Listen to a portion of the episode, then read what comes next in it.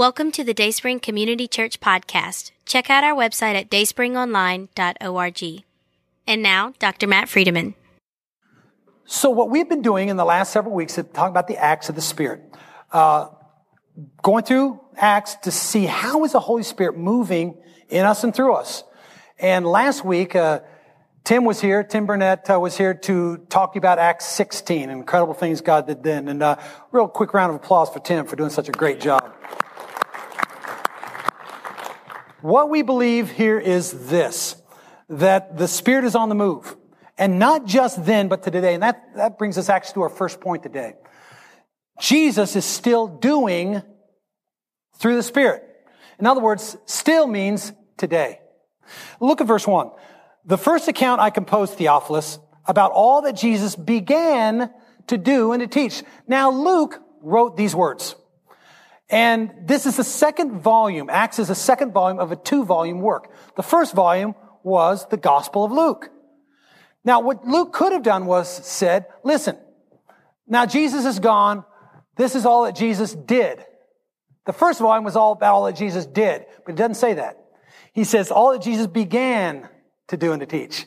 What we feel like is, what a lot of commentators feel like is, that means it's going to continue on. And it does. How many of you believe that Jesus is still doing a work today? Amen. How many believe he's still doing a work today in you? Amen. How many believe he's still doing a work in this church? Amen. I believe it too. And that's what began means. It wasn't just a way to start the second volume of this two volume work. It was to say he began it then, he's still doing it, and from this point on, you're going to see how dramatically he's doing it. And the point here is, while this chapter is about Jesus speaking to them, the truth is, he's going to do his best work through his spirit in days to come. And it came all the way, the spirit work came all the way to a place called Clinton, Mississippi. How cool is that? And so, all that Jesus began to do through the spirit, he's still doing. The second thing is this. It's interesting that the spirit today still majors on the thing that Jesus majored on in this first chapter of the second volume. Look at verse uh, 3. To the apostles, he also presented himself alive after suffering by many convincing proofs, appearing to them over a period of 40 days and speaking of the things concerning the kingdom of God. And so, this is what we feel like probably happened. Jesus gathers the apostles together gathers these folks together and says, listen, now I've lived with you for three years. I taught you a good many things, but let's review. And he takes them all the way back to the Old Testament, takes them through the last three years, and then he says, and these are the things that are going to be happening. Can you get excited? And these folks, I believe, are pretty excited. The kingdom of God is this. Wherever Jesus is acknowledged and worshiped as king, there's the kingdom of God. And we recognize that any kingdom has boundaries, just like America has boundaries.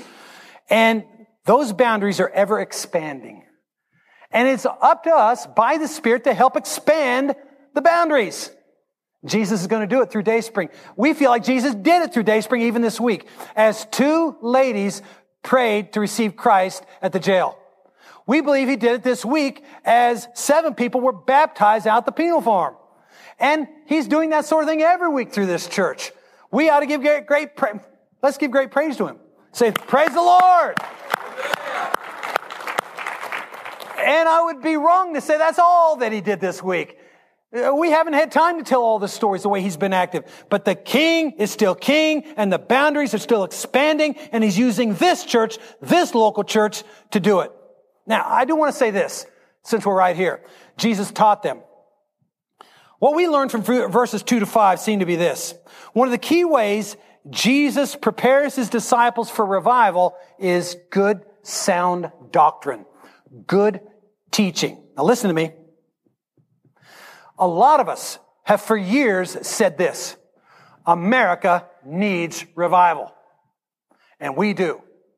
But America the Church of Jesus Christ, Dayspring, will not get revival if we don't have an appetite, a voracious appetite for good sound doctrine, good sound theology, good sound biblical instruction. Amen?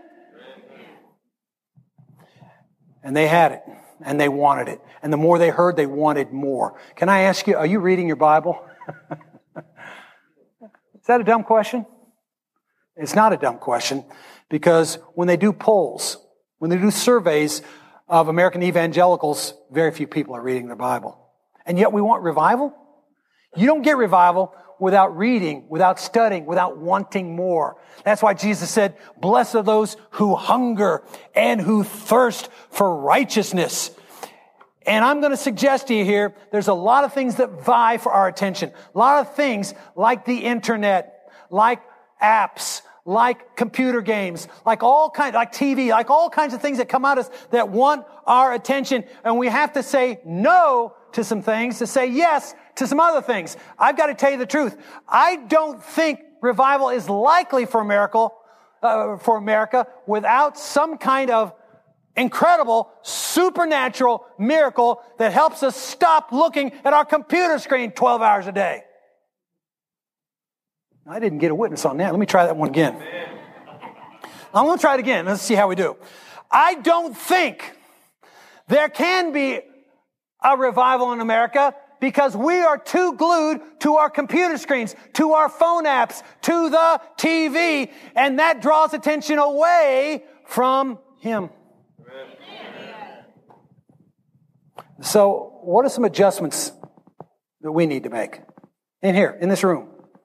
What are some adjustments we need to make to say, I want to spend less attention over there and more attention working on my appetite for good, solid instruction, good teaching for the Bible? Historian J. Edwin Orr says that a theological awakening must precede a revival of religion.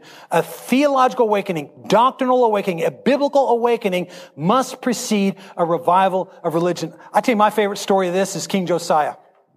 Anybody remember that? They found, apparently they lost it. They found the book of the law and they said, Oh my goodness, what is this? They, my goodness, this is the book of Moses. This is Genesis, Exodus, Leviticus, Numbers, Deuteronomy. Oh my, look. And Josiah said, well, where, where was it? Probably it's like our house. It's behind a couple of those cardboard boxes. They'd lost it. They found it. And I don't know all the discussion that happened there, but I rather imagine it went like this. What do you think we ought to do with it? Who do you think the brilliant guy was that said, well, maybe we ought to read it? And they read it. Then they said something else. oh, my goodness, we are not doing it.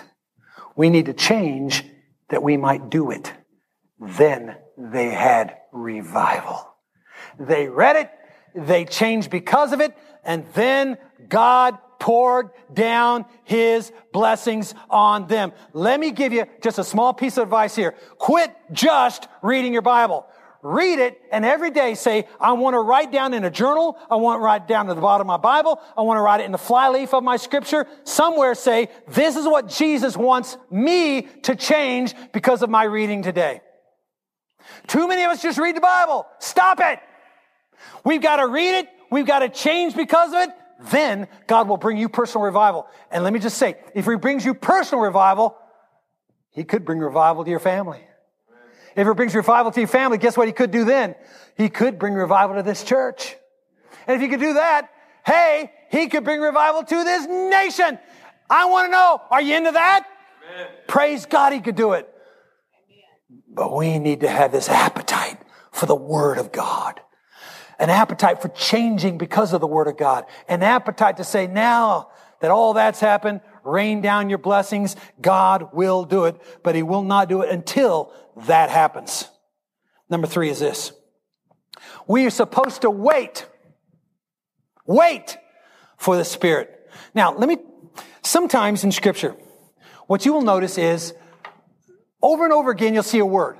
Like you go to a book like Leviticus, and you'll notice the word holy is in Leviticus like 68, 72 times, something like 60 to 70 times. You think, whoa, God's trying to get my attention in Leviticus because of the word holy. He sometimes will do it because of the repetition of a word. Sometimes, however, he gets their attention because that word is found nowhere else but right there. This is one of those times. This word in the Greek, wait, this is the only time it's in the New Testament. He's trying to get their attention. Hey, this word is important. It's the only time it's used, so make sure to obey it. So I, uh, I looked it up in the Greek, then I looked it up. Can I tell you the truth? What I'm finding in my Greek and English studies is simply this. Some of the best insights you'll ever get is with an English dictionary. Literally. See that biblical word? A bunch of scholars got together and said, the best word for perimeno right there is wait. So a bunch of biblical PhD guys said, wait is the word. But they meant the English word wait is the best word. What you need to do is go say, let me go find out what wait means then. Then you think you know. I thought I knew what wait meant. Can I tell you? I looked it up in Webster's New World Dictionary. The first thing it says in Webster's New World Dictionary is to remain until something expected happens. I'm going to stay here till this thing happens. Second thing is this. In Webster's New World Dictionary, to be ready. it seems to be, hey, I know something good's about ready to happen. I'm going to stay here till it happens, and I'm going to be ready when it happens. Now, your pastor, I want you to know if you're a, a young man here today, if you're an old man here today, I don't care, young or old, if you want to be in a discipleship group with your pastor, you will be. Now, I'm going to ask you to wake up at 6 a.m. to do it. But uh, and uh, I'm going to tell you, I'm wide open to that. It happens. I'm in about five of these groups all week long. And uh, I was in a group this week. Some of these are done with day springers, some of these are done with students, and some of these things are done with pastors. I have a couple groups that have been long standing. We've been meeting for four or five years with a group of pastors, two, two different groups. And I love the insights I get from them. Uh, sometimes what we do is go over this very passage. We did this week. Hmm, what passage shall we cover? Let's cover Acts 1, 1 to 11. What do you think about that, boys? They don't know I'm doing my Sunday sermon, but so I'll throw it out there. And I ask, first question I ask is, what is the Holy Spirit highlighting in your imagination right now? What's He highlighting for you? And uh, someone said about wait. I said, what do you suppose wait means? Does it mean just stop doing stuff?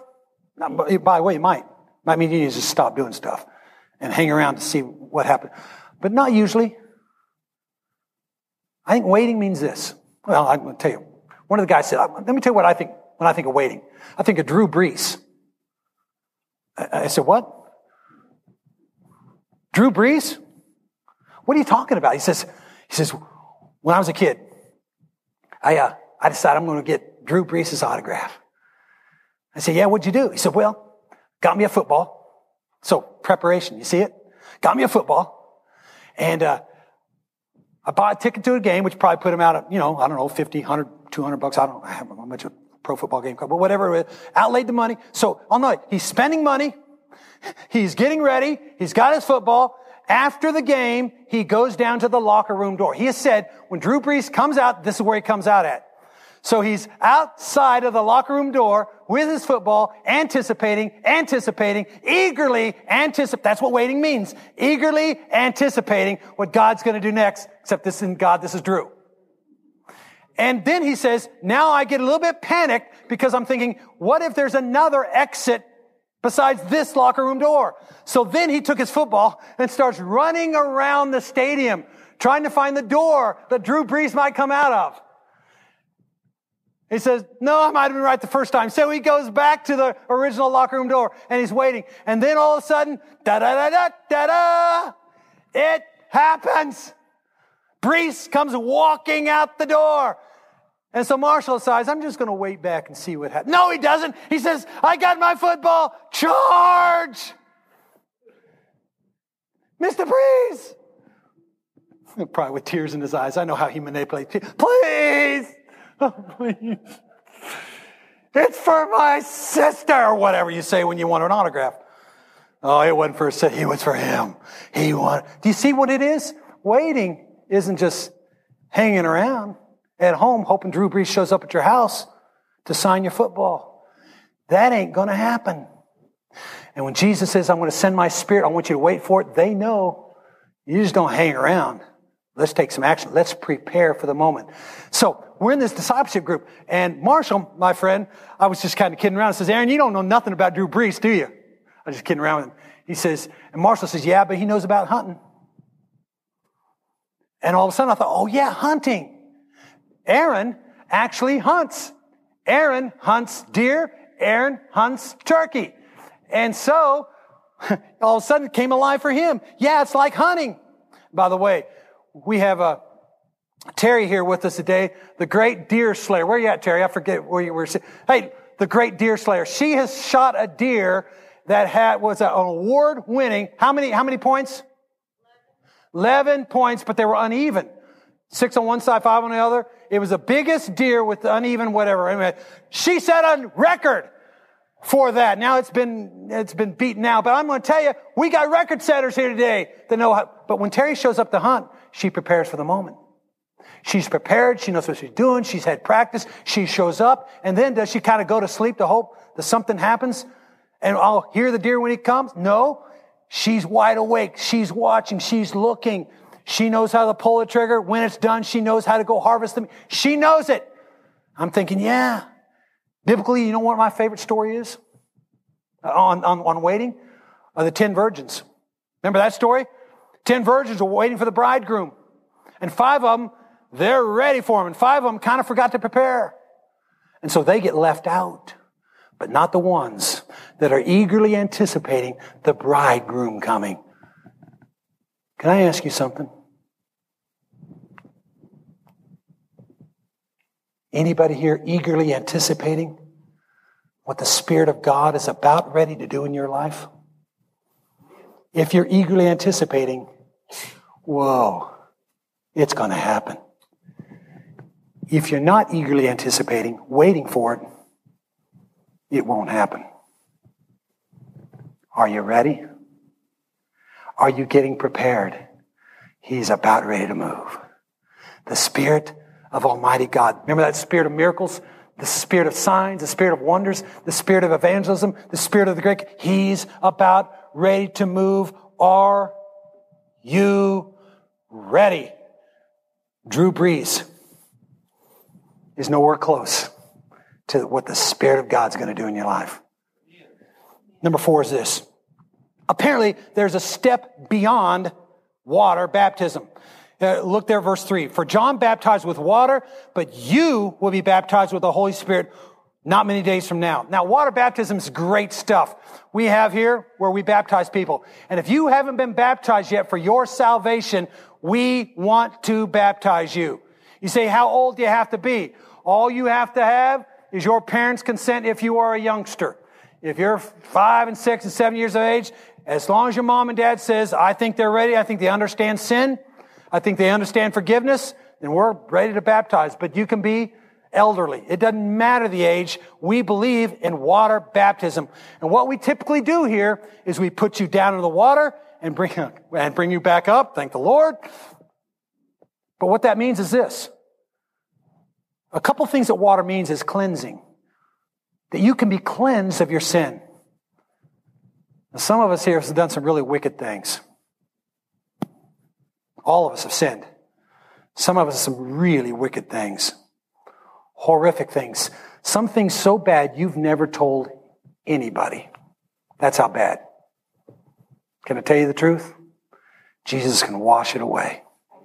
He can make you clean. Praise be to God. My favorite passage to go to when I'm out the penal farm is this. I love going to Psalm 51. Psalm 51 is written in the aftermath of David's incredible sin. Do you remember this passage? David has had adultery with Bathsheba. And out of that adultery comes a pregnancy. Out of that pregnancy, David says, let's go kill the man that she's married to so he doesn't find out about this so that everybody doesn't find out about it. And so what we have is adultery, we have murder, and then the baby comes and the baby ends up dead because of David's sin. So we've got adultery, we got murder, and we got a dead baby, and David is thinking, and God knows it. What am I going to do? He writes a song. Psalm 51. In that psalm, the first stanza goes like this blot out my transgressions. Wash me from my iniquity. Cleanse me. And that's what water baptism does. We wash away. We cleanse. In fact, One of the pictures of baptism is we put you down in the water, you die, and we raise you to resurrection life. But when we raise you to resurrection life, you are clean. Your sins are blotted out. Can anybody here get excited about that? But David knows something else has to happen. Cleansing's not enough. Having my sins blotted out's not enough. I want something more. And that's the second stanza of Isaiah 51. The second stanza goes like this. Create in me a clean heart. I don't want to just be clean on the outside. I want to be clean on the inside. Create in me a clean heart and renew a steadfast spirit within me. God, I need for you to do not just the washing outside. I need for you to do an incredible work on the inside. And in this passage, water baptism's not enough. I want to baptize you in the Holy Spirit. Cleansing's not enough. I want to fill you to the brim with me. And it's about ready to happen for all those people who are eagerly anticipating it to happen. Are you anticipating it's about ready to happen? Fifth thing is this. Date setting. Date setting's not of the Spirit. Verse, uh, verse 6. So when they'd come together, they were asking, Lord, is it at this time you're restoring the kingdom to Israel? He said to them, it's not for you to know times or dates which the Father has fixed by his own authority. They wanted to know, when is Messiah coming? Cause Messiah is going to get that jack boot of Rome off of our necks. When is Messiah coming so we can put the smack down on Rome? And Jesus says, it's not for you to know about that kind of stuff. What you do need to know about is that I am coming just the same way as you watch me go into heaven. I'm coming back. He says, there's some things you need to know, some things you don't need to know. This is what I get out of all that.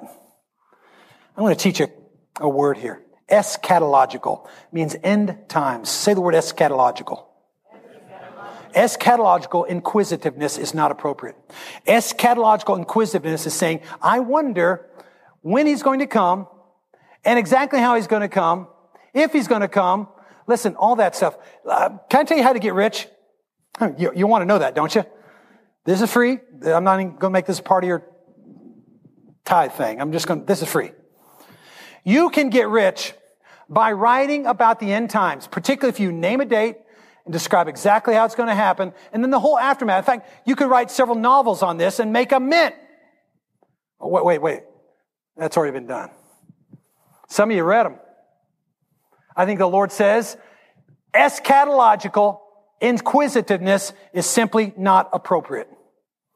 What is appropriate? And it's this eschatological expectation. He is coming back. We look forward to him coming back. We don't know the time. We don't know the date. We don't know those things. All I know is we will be waiting for it to happen. We will be ready for it to happen. They asked John Wesley one time, what would you do if you knew that this day was going to be your last day? And this is what he said. I would spend it just as I intend to spend it now. And he went ahead and read off the schedule for the day. I love that. How? I, I'm going to spend my life today like I'd spend every day doing the Lord's business. I'm going to go over there and have a Bible study. I'm going to go over here and preach. I'm going to go to work and, and, and, and bless people at work. I'm going to do this. And but that's how I spend every day for the glory of God. I'm not going to rush around in a panic because somebody said Jesus is coming back tomorrow. Yeah, I know what some of you say. Yeah, but Matt, you don't get it. Things are coming together. It's obvious the end times are now. Stop it. Stop that. It's been coming together for 2,000 years. Some thought everything had come together right here in Acts 1. Some people thought it all came together in year 100 eh, or in year 1550 or in the year 1826. They're going to keep saying, hey, it's all coming together. It's all coming together. And we can say, yeah, it's coming together like here, like never before. We'll be right because we're older now than ever before, this earth. Amen? But having said that, you have no clue when Jesus is coming back. What you do have a clue about is he is coming back. Are you eagerly anticipating it? A, B, are you ready? Then the key of this whole passage seems to be right here. Be witnesses in the Spirit. Verse 7. He said to them, It's not for you to know the times and the dates which the Father has fixed by his own authority, but you will, will receive power when the Holy Spirit's come on you, and you will be my witnesses, both in Jerusalem and all Judea and Samaria and the remotest part of the earth. If you have your Bible, could you quick go back to Isaiah 43? Because in this passage, Jesus seems to be quoting the Lord in Isaiah 43.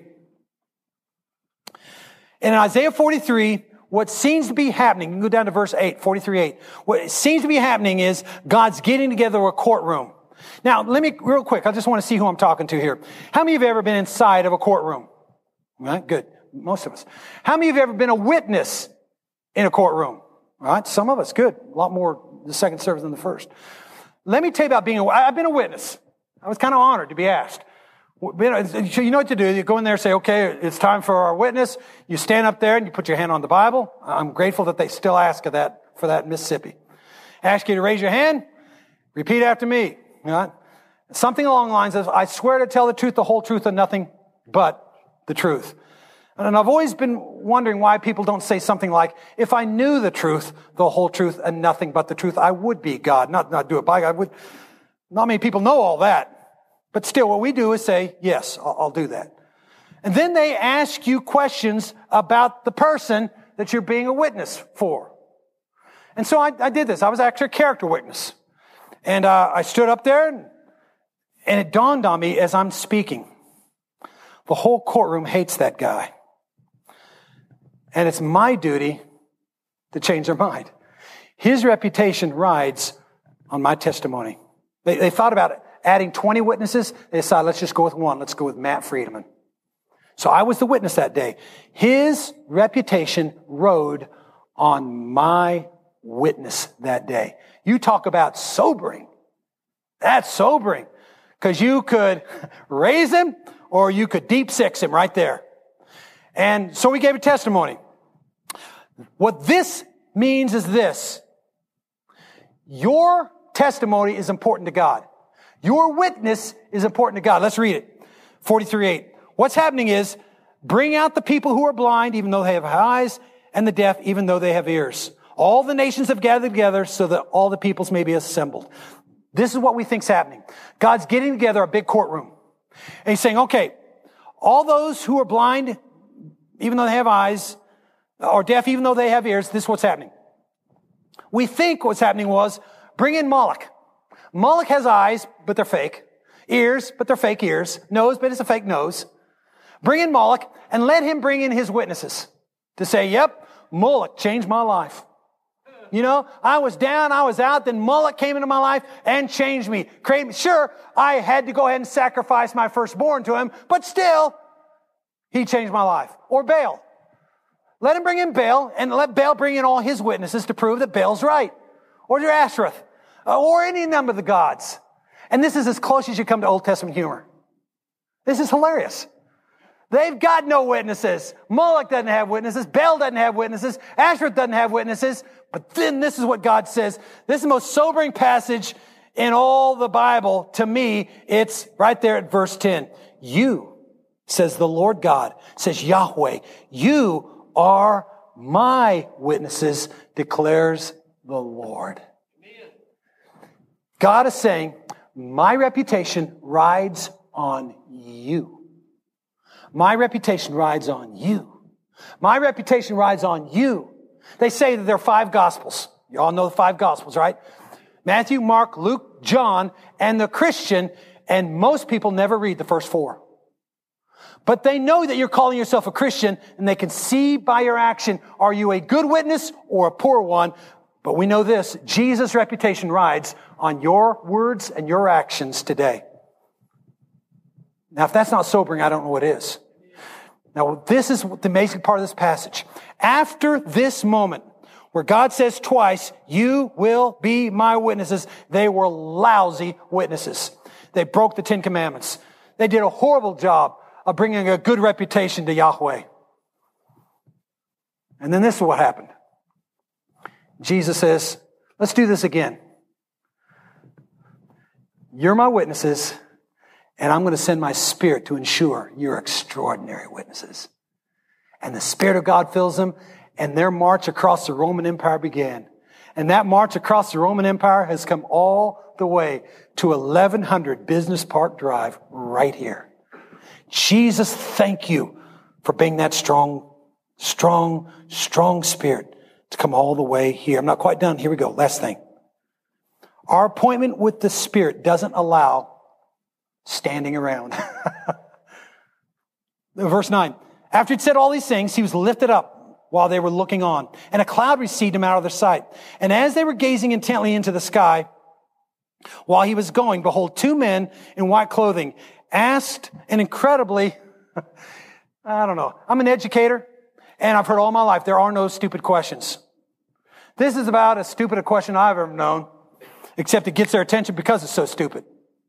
If that is, men of Galilee, why are you looking in the sky? Can you, I mean, I think I'm one of those guys, I look over the guy in white and say, you must not be from around here. That doesn't happen every day. Jesus, literally, imagine, close your eyes. Everybody close your eyes.